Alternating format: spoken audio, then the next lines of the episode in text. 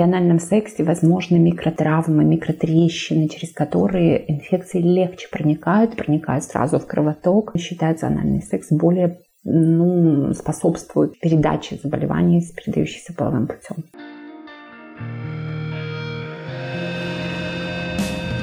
Пенис, влагалище, секс, оргазм, менструация. Ты чувствуешь себя некомфортно, когда слышишь эти слова? Да, они являются частью меня, тебя и жизни каждого из нас. Привет, меня зовут Валерия Батаряну, и я знаю, что ты можешь стесняться задавать родителям вопросы о половом воспитании. Поэтому приглашаю послушать «Секспликаций» – подкаст, в котором мы говорим с специалистами о менструации, ночных полюциях, первом сексе, мастурбации и другие темы, потому что поиск в Google не лучший вариант. Сегодня мы говорим о заболеваниях, которые передаются половым путем. Это специальный выпуск, в котором мы решили не ставить молодых людей в неловкое положение, чтобы они рассказывали о инфекциях и воспоминаниях, которые им дорого обошлись. Именно поэтому у нас для вас исключительно информативный материал. Мы поговорим с врачом больницы дерматологии и коммуникабельных болезней Светланой Попович. Какие заболевания, передающиеся половым путем, наиболее распространены среди молодежи в Молдове? Очень много заболеваний передаются половым путем, потому что половой путь это практически основной путь передачи э, заболеваний. И если говорить о том, какие в основном, то это и тот же сифилис, это та же гонорея, в том числе и ВИЧ-инфекция тоже передается половым путем. А давайте разберем каждое из этих трех заболеваний и каким образом они проявляются. Э, есть заболевания, которые имеют какую-то клиническую картину, то есть появляются какие-то симптомы. А, к сожалению, есть очень много заболеваний, э, которыми вы, заразившись, можете вообще не узнать. То есть ни одного проявления долгие годы можете не иметь. Э, к таким асимптоматическим и самым скрытым заболеваниям относится, например, ВИЧ-инфекция. Это то заболевание, которое длительные годы и 7, и 10 лет могут себя не проявлять ничем. Другие же э, заболевания, допустим, гонорея, трихомониаз, обычно имеют какую-то клиническую картину. Появляется какой-то зуд э, в районе половых органов, неприятные выделения с неприятным запахом, необычный. И тогда человек догадывается, что у него появилась какая-то инфекция, желательно сразу обратиться к врачу. Если говорить о том, стоит ли ждать э, каких-то клинических проявлений и только в этом случае обращаться к врачу, то это, наверное, неправильно. Если у вас были незащищенные отношения половые, а что значит незащищенные? Это без презерватива, то желательно регулярно обращаться к врачу, приходить на осмотр тогда мы можем рано диагностировать любые заболевания, передающиеся половым путем. А какие симптомы должны стать сигналом для молодых людей, что пора обратиться к врачу? Как только у вас появляются какие-то необычные проявления, то есть вы чувствуете какие-то неприятные выделения у женщин или у мужчин из э, половых органов, какой-то зуд, может быть какие-то боли, э, может быть какие-то язвочки, какие-то э, ранки, обязательно стоит обратиться к врачу. Но в то же время, даже если у вас нет никаких симптомов, регулярно надо обращаться.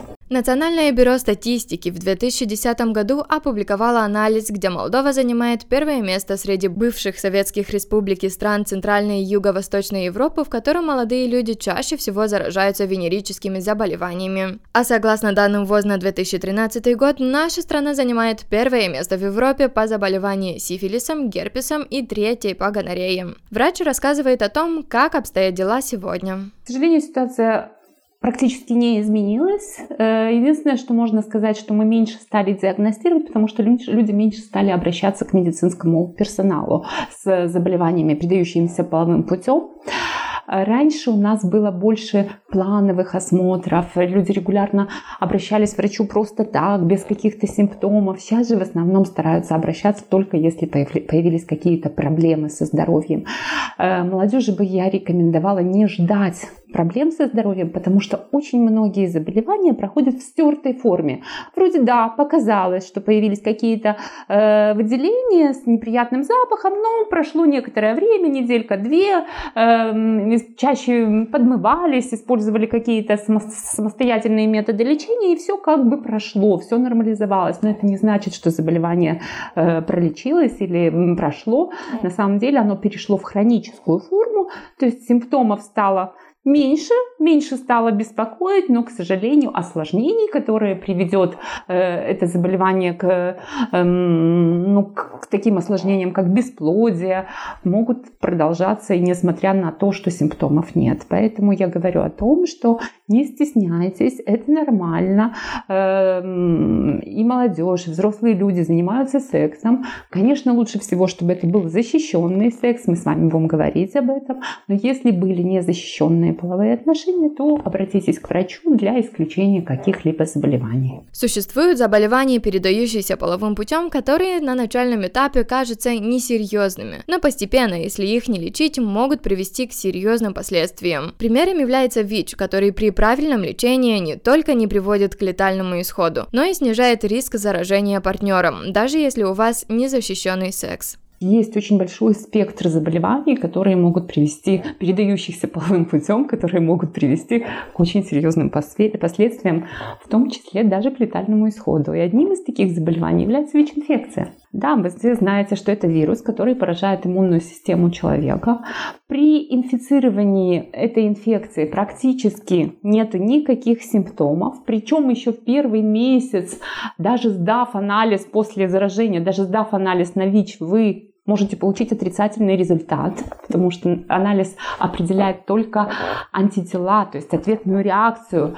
Потом на протяжении длительного времени, у всех по-разному, у кого-то 5 лет, у кого-то 7, у кого-то 10 лет, человек может не иметь ни одного симптома и даже не догадываться о том, что он ВИЧ-инфицирован, или когда проходит эта асимптоматическая стадия, у человека появляется какая-то температура, он начинает худеть, и тогда доктор говорит, давайте сдадим на ВИЧ-инфекцию. И мы узнаем, что иммунитет снижен, человек инфицирован. Скажем так, это одно из самых опасных. Но в любой момент, узнав, что у человека есть ВИЧ-инфекция, можно начать лечение, принимая таблеточки каждый день. Человек продолжает жить полноценной жизнью. Плюс еще один плюс этих таблеточек, если он пьет регулярно таблеточки, кроме того, что это хорошо для его здоровья, он еще не может заразить другого человека, если даже и будут у него какие-то незащищенные половые контакты. Э, куча других заболеваний могут привести к менее серьезным, но тоже очень э, сложным осложнениям.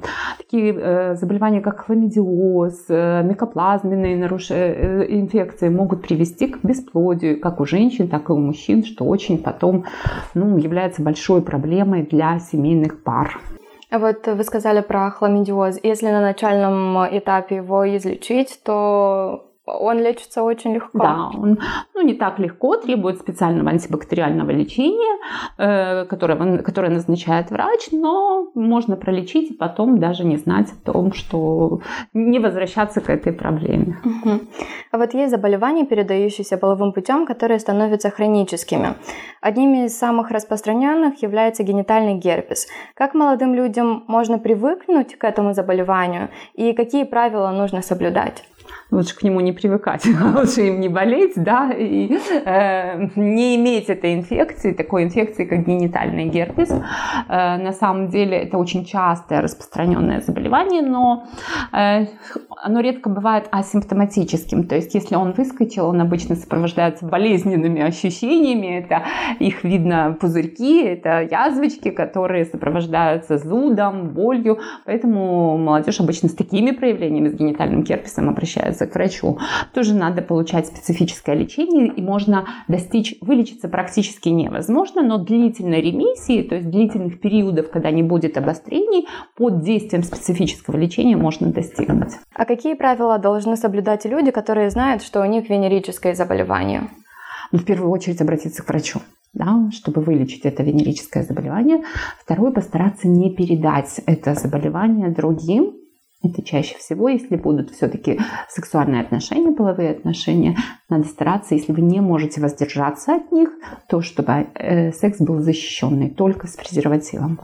И, наверное, нужно сказать э, партнеру, что у вас венерическое заболевание. Это очень сложный момент и очень деликатный. Партнеру очень э, сложно сказать, но если у вас было диагностировано венерическое заболевание, и вы с этим партнером имели незащищенные отношения, то желательно ему тоже посоветоваться обратиться к врачу. Да, о том, что не надо выяснять, кто кого заразил, потому что ни к чему хорошему это не приведет. Обычно вы уже вдвоем инфицированы, если у вас был незащищенный незащищенный секс. Это вдвоем пойти к врачу, врач относится к этому нормально, надо понимать, что у него тысячи таких пациентов, и он все понимает, и э, пройти лечение, и постараться на, в будущем уже избегать незащищенных половых отношений. Вот исходя из вашего профессионального опыта, в какие мифы, связанные с венерическими заболеваниями, верят молодые люди?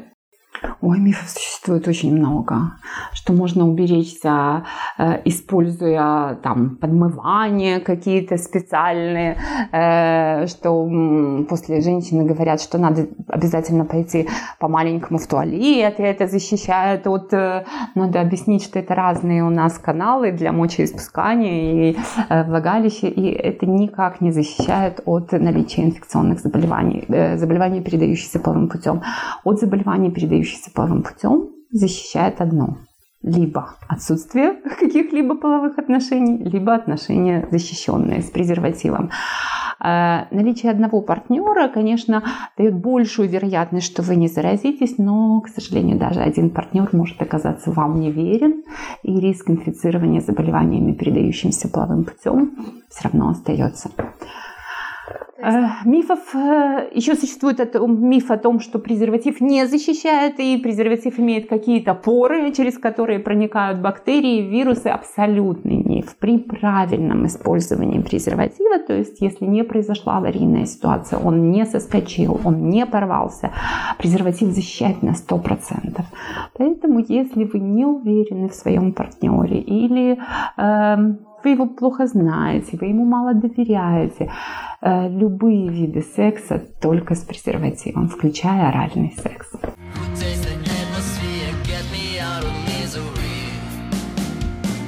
Этот материал подготовлен при поддержке программы ЕС «Меры по укреплению доверия», финансируемой Европейским Союзом и осуществляемой программой развития ООН. Мнения, изложенные здесь, никаким образом не могут рассматриваться как отражение официального мнения Европейского Союза или программы развития ООН.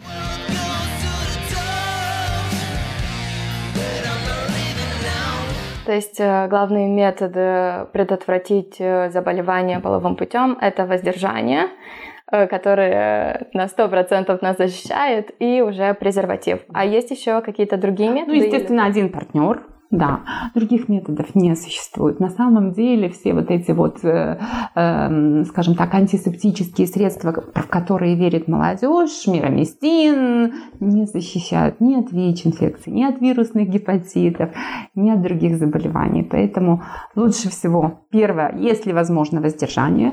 Если невозможно, то старайтесь, ну, моногамные отношения, то есть с одним партнером, но даже в этом случае существует риск, поэтому лучше использовать презерватив. Даже если у вас нет симптомов заболеваний, передающихся половым путем, необходимо раз в полгода сдавать анализы для их обнаружения. Но если за эти полгода у вас не было незащищенных половых актов, то сдача анализов не обязательно. Молодым людям нужно знать правила и нормы, которые стоит соблюдать для того, чтобы половая жизнь была не только приятной, но и безопасной с точки зрения венерических заболеваний. Врач перечислила нормы, которые молодежь должна иметь в виду.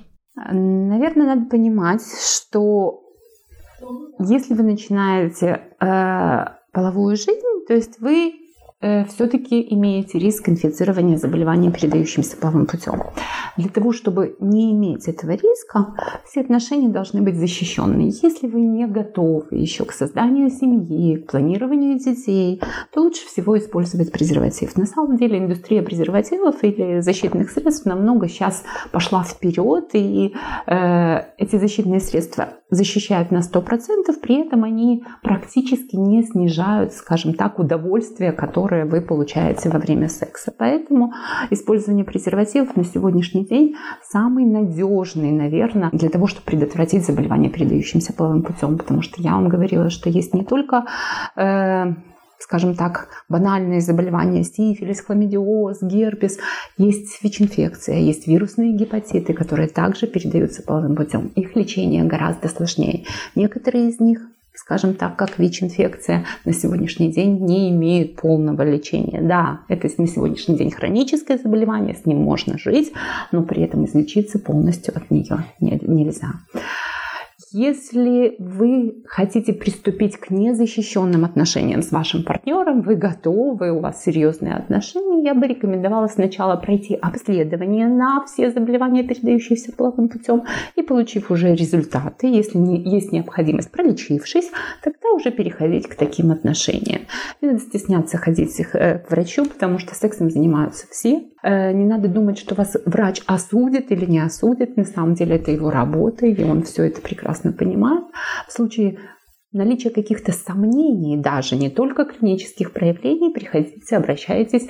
Информация полностью конфиденциальна, потому что врачи имеют врачебную тайну, они ее соблюдают, ни в коем случае не сообщают информацию э, кому-то еще о ваших заболеваниях, не выходит эта информация. Я призываю к тому, обращайтесь. Вот наше учреждение больницы дерматологии и коммуникабельных заболеваний, это э, учреждение республиканского уровня, где делаются э, анализы на все заболевания, передающиеся половым путем. Результаты можно получить буквально чуть ли не в тот же день практически на все заболевания.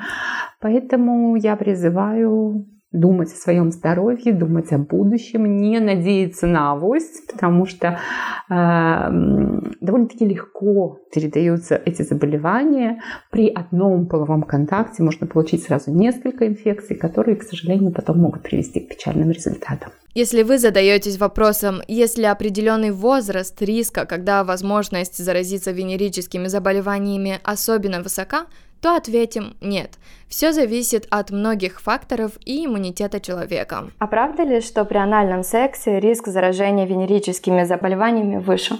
Да, потому что э, слизистая оболочка прямой кишки очень хорошо снабжена кровеносными сосудами, они очень близко расположены.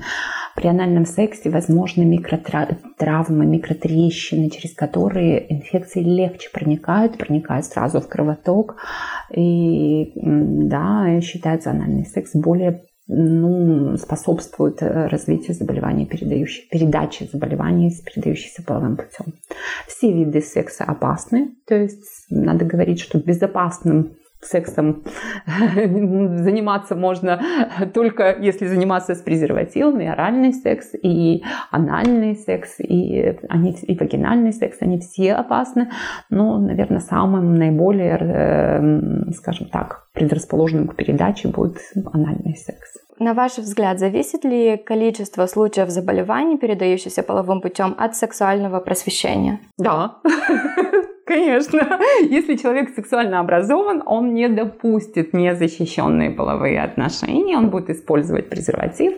Если нет, то, конечно, не надо стесняться использовать презерватив. То, что когда женщина говорит или девушка говорит, девочка говорит, что я не буду иметь каких-то отношений без презерватива, я бы считала, что это очень умная, грамотная э, девушка. Если она отказывается от каких-то отношений, от половых отношений без презерватива, я бы восхищалась наоборот ею и понимала, что да, наверное, это человек, который знает, как защитить себя и своего партнера от заболеваний, передающихся половым путем.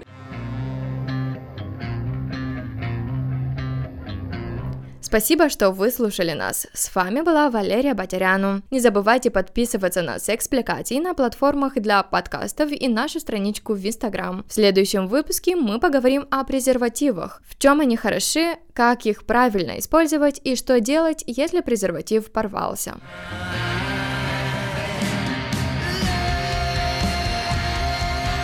Этот материал подготовлен при поддержке программы ЕС «Меры по укреплению доверия», финансируемой Европейским Союзом и осуществляемой программой развития ООН. Мнения, изложенные здесь, никаким образом не могут рассматриваться как отражение официального мнения Европейского Союза или программы развития ООН.